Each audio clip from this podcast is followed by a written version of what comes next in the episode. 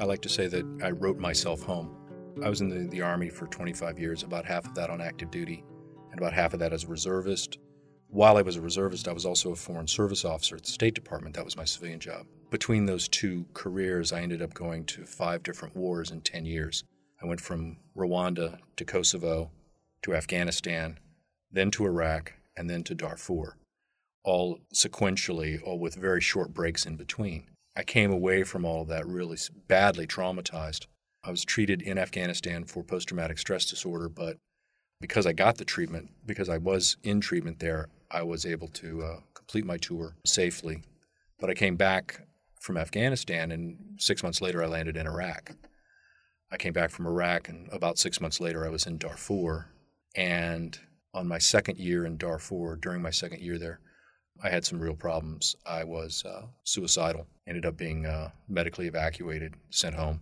What I was able to do through writing was to work through my own problems. I didn't really know what I was doing. I was sort of treating myself alone, but I figured it out. And what worked for me was being able to shape those memories, to control them myself by writing about them. And so, by writing about these stories over and over again and shaping them into a way that I understood them, I could make sense of them. They're no longer as traumatic as they used to be, and I can now manage it myself. And so, as a part of wanting to give back what I've learned, I've, I founded the Veterans Writing Project, and now I'm working with Operation Homecoming at NICO and working on a lot of other ways of giving this, this information away.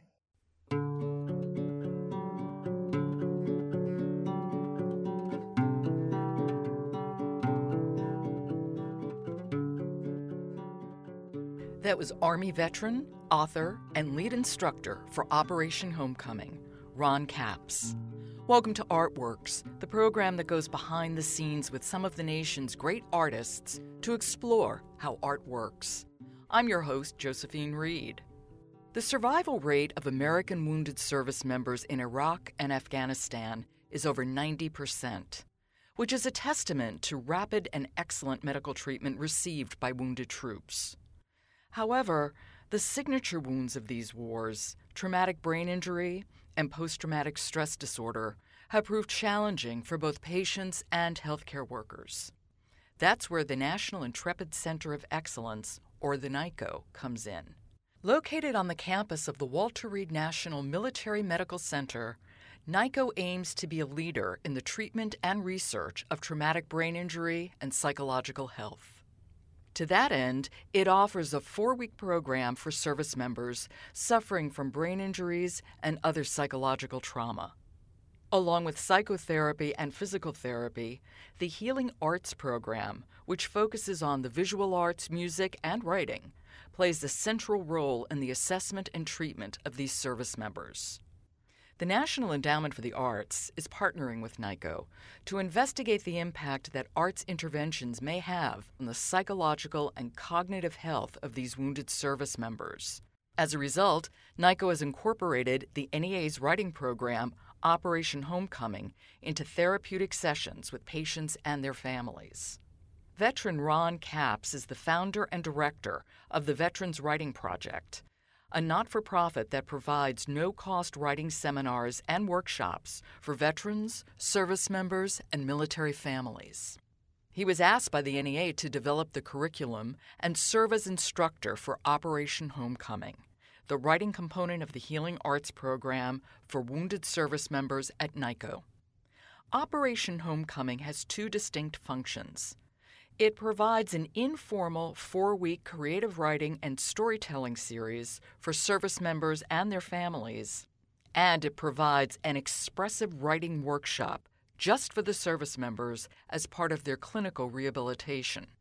Despite his busy schedule, Ron Capps was gracious enough to agree to talk to me at the NEA studios. I began our conversation by asking him how he first got involved with Operation Homecoming.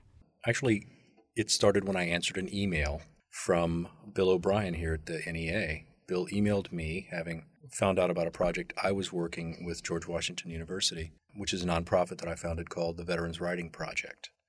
And our objectives at the Writing Project are to transfer to other veterans and military family members what those of us inside the project have learned as working writers and as veterans, hoping that then they will have the skills and confidence to tell their own stories.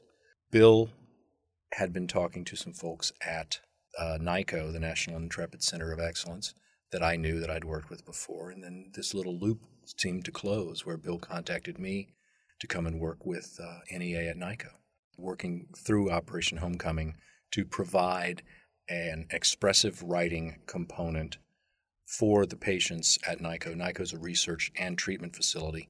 And what my role is, is to provide an expressive writing component that links in with the other creative arts therapies. By expressive writing, do we mean fiction or creative nonfiction? It can really be anything. It's not a specific genre, it's not a specific type or form of writing.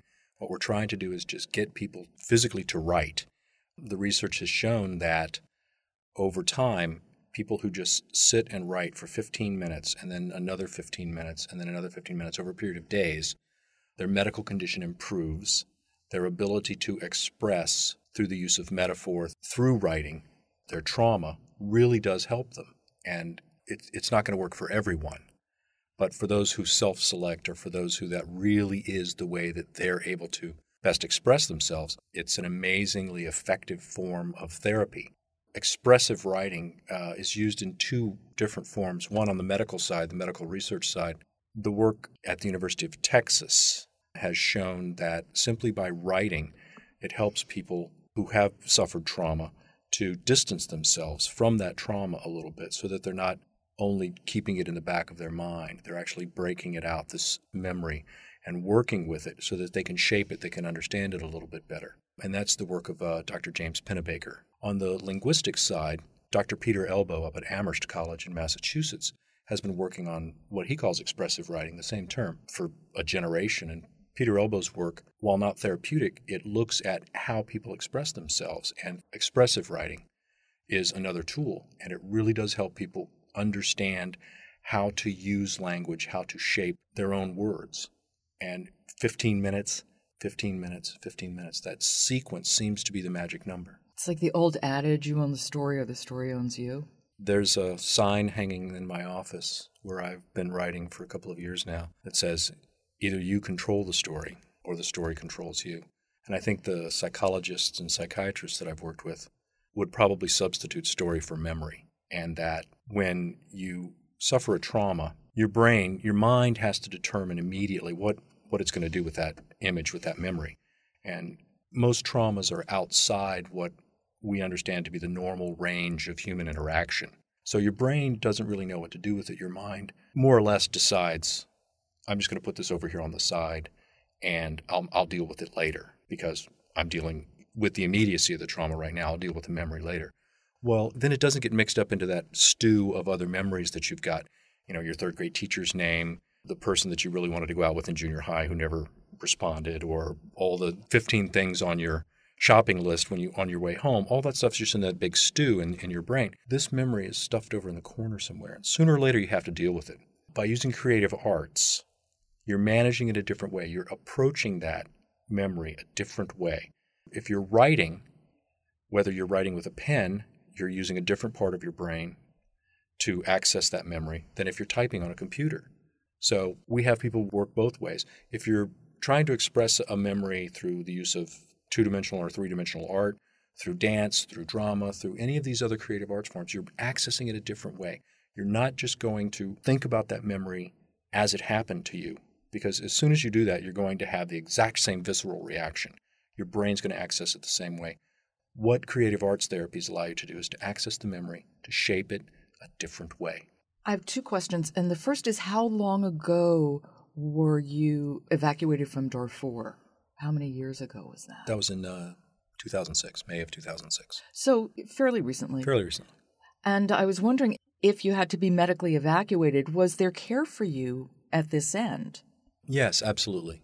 I was seeing a psychiatrist, and that got me onto proper medication. I was not on proper medication from the time I was in Afghanistan through Iraq into Darfur. I was sort of self medicating, and uh, it wasn't very effective. I was taking whatever antidepressants I could find and drinking a lot of whiskey. Didn't really help, obviously. So when I got back, I got the help I needed.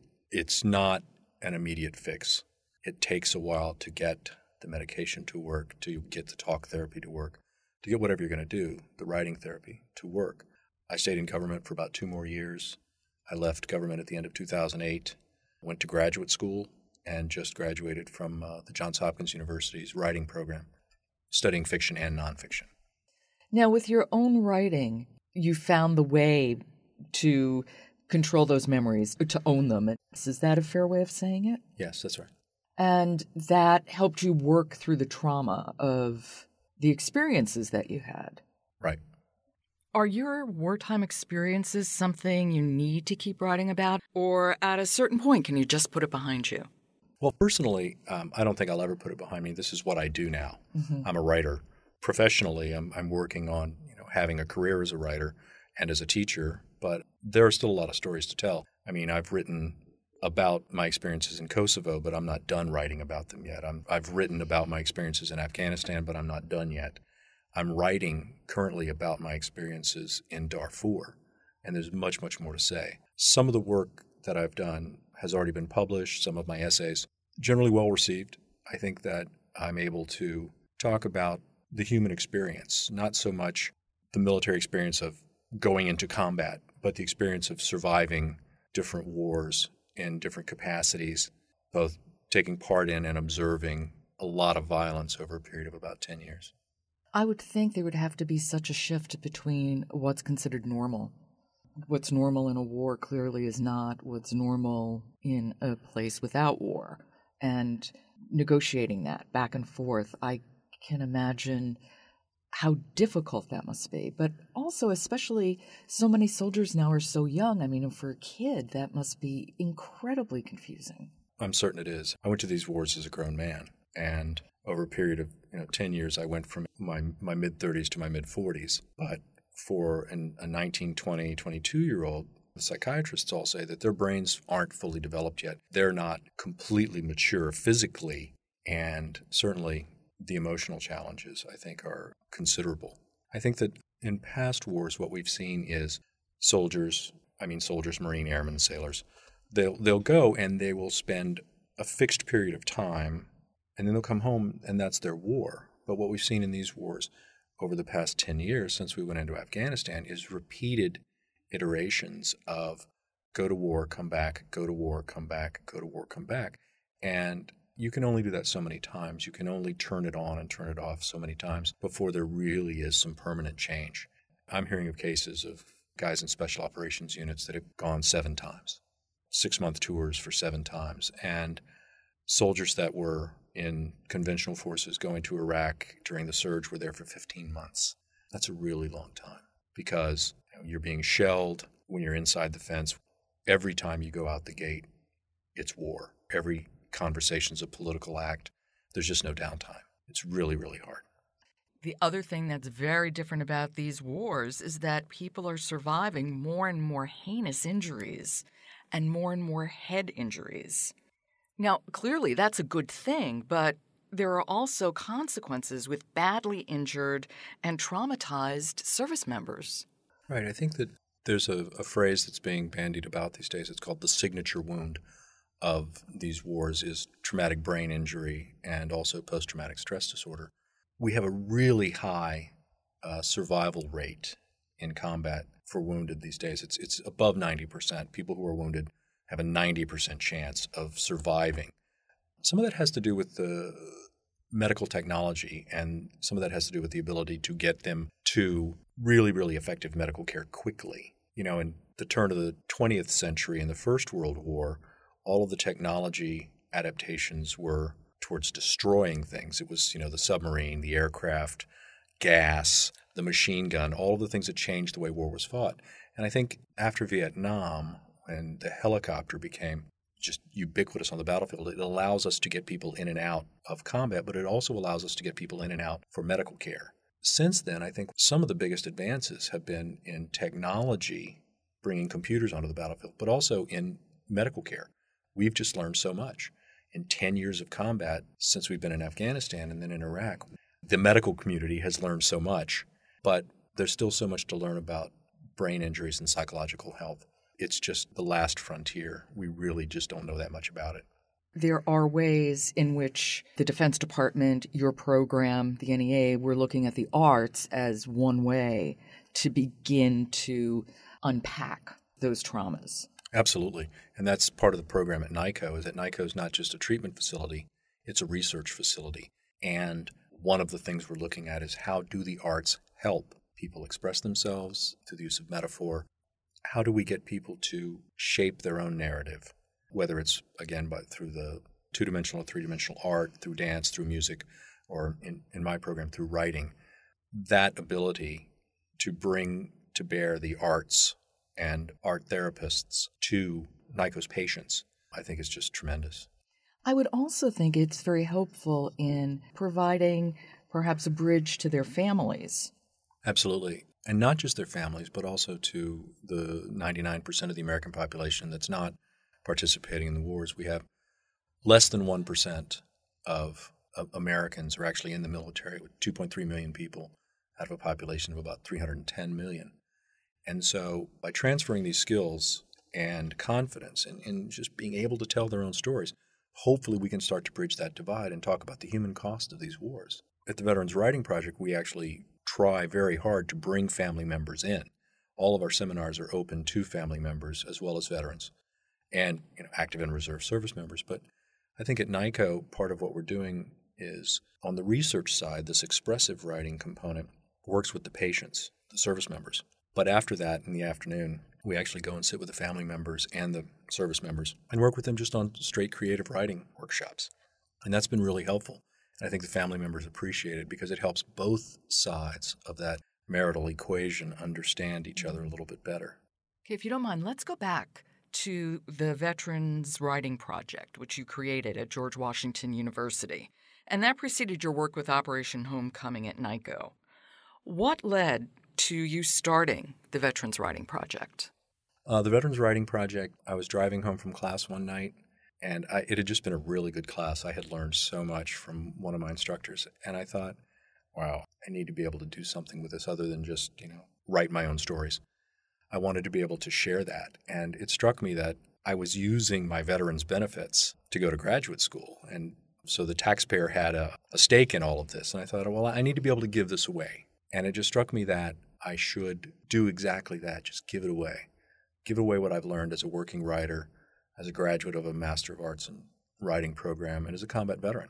And so I wanted to tie all, all three of those things together, and the idea just came to start a veterans writing project to form seminars and workshops for veterans, for active and reserve service members, and for their family members. And it took me a couple of months to sort of put all the ideas together, and that was January 2011.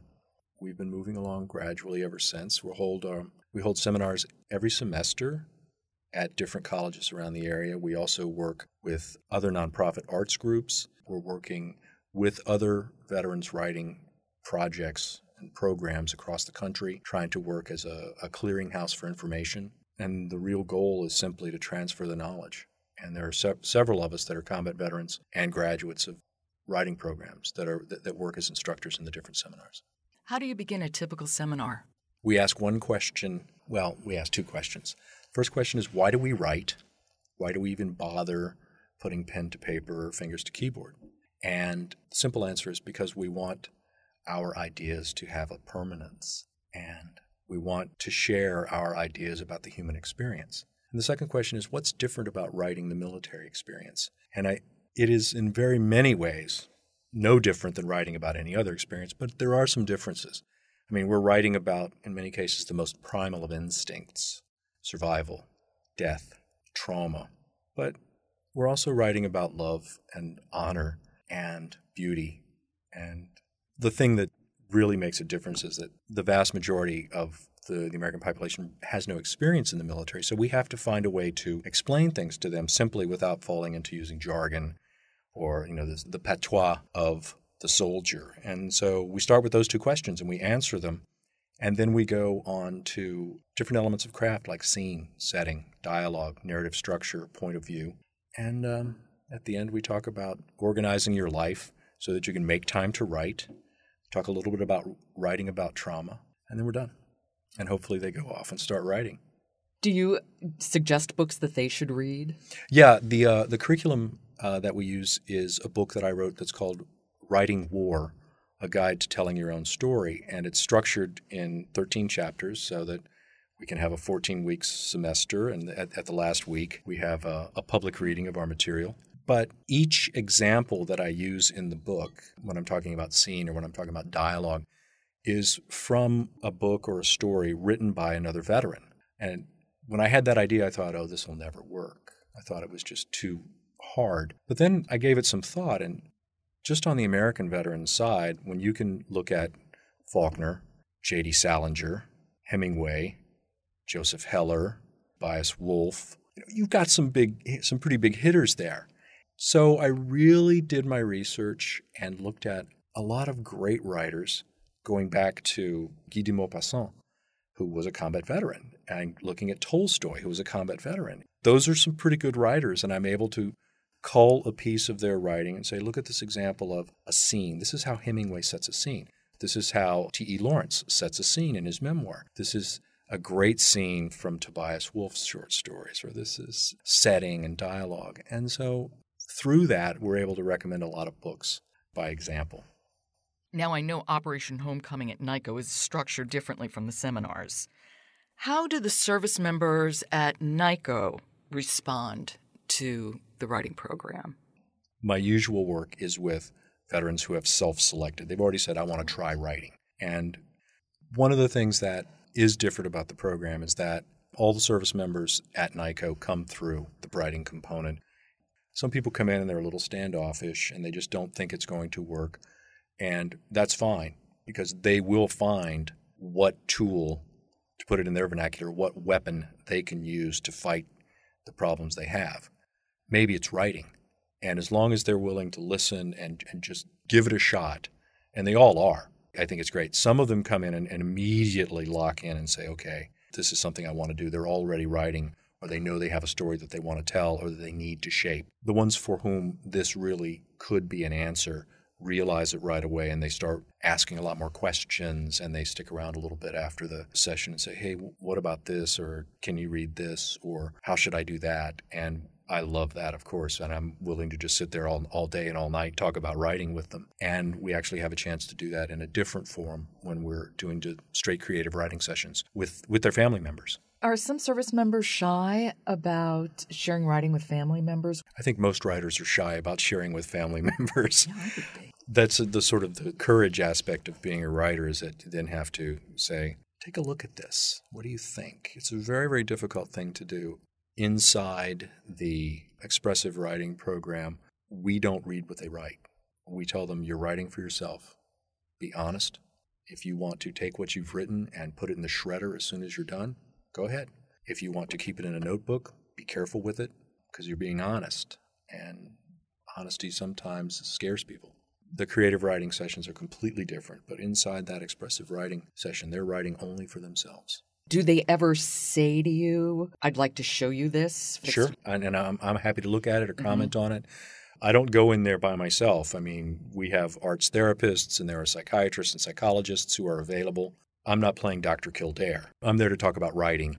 Hopefully, my personal experiences can be helpful. And I do tell them, I said, you know, I came from a bad place and writing helped me get home. Ron, can you recall how you first sensed that writing would be the key to unlock your own experiences? I don't think I knew that it would be a key. I think I found that it was a key by doing it. As far back as Kosovo in 1998, I was writing my experiences down after work. You know, I mean, we would go out into the field, you'd come back and write a report about this is what we did, this is what we saw, this is what happened. And at night, I wanted to make sure that I remembered. There were things that I saw and things that we took part in that I, I didn't want to lose those details. So I started writing them down, and they just started becoming little essays and little stories. And so over time, working with them to make them more coherent instead of just a stream of consciousness. By making them into something with form, something shaped, I think I, I began to understand that those moments, those memories weren't as traumatic anymore. They didn't haunt me. And over time, that became my own therapy, my own way home. Can you see the impact that writing has had on the service members and veterans that you've worked with at both NICO and at the seminars? Absolutely. I stay in touch with the veterans and their family members that come through the seminars. And two in particular have already gone on to full time jobs as writers. Others have started writing their own memoirs, writing their own stories. I encourage them when they come to a seminar to, you know, because we spend two pretty intense days or an entire semester together. And one of the things I suggest is that they form their own social network, you know, create a Facebook page or something like that, where they can share their own stories with each other, create their own workshop groups. And writers are notoriously introverts, but you've got to have some sort some sort of community that you build. You can't just sit in your you know in your your, your freezing cold garret and, and write constantly. You have to share that information with someone. That's sort of what it's about. And so I work really hard to get people to build that sense of community among a group that they've already linked with, that they're already bonded with. And then hopefully, you know, those groups become a network of groups. So that's part of the strategy. I guess the best stories are the ones where somebody said, really all I want to do is be able to shape my story so that I can give it to my grandkids and then have them send me parts of it and say, thanks. And that's that's that's as good as it gets right there. Ron Capps, thanks so much. I really appreciate you coming in. That's a real pleasure. Thank you. That was Army veteran and author Ron Capps. He's the director of the Veterans Writing Project and head instructor for the NEA writing program at NICO, Operation Homecoming. You've been listening to Artworks, produced at the National Endowment for the Arts. Adam Kampe is the musical supervisor. The music was written and performed by guitarist Jorge Hernandez. The Artworks podcast is posted every Thursday at arts.gov. You can subscribe to Artworks at iTunes U. Just click on the iTunes link on our podcast page. Next week, playwright Michele Lowe. To find out how art works in communities across the country, keep checking the Artworks blog or follow us at NEA Arts on Twitter. For the National Endowment for the Arts, I'm Josephine Reed. Thanks for listening.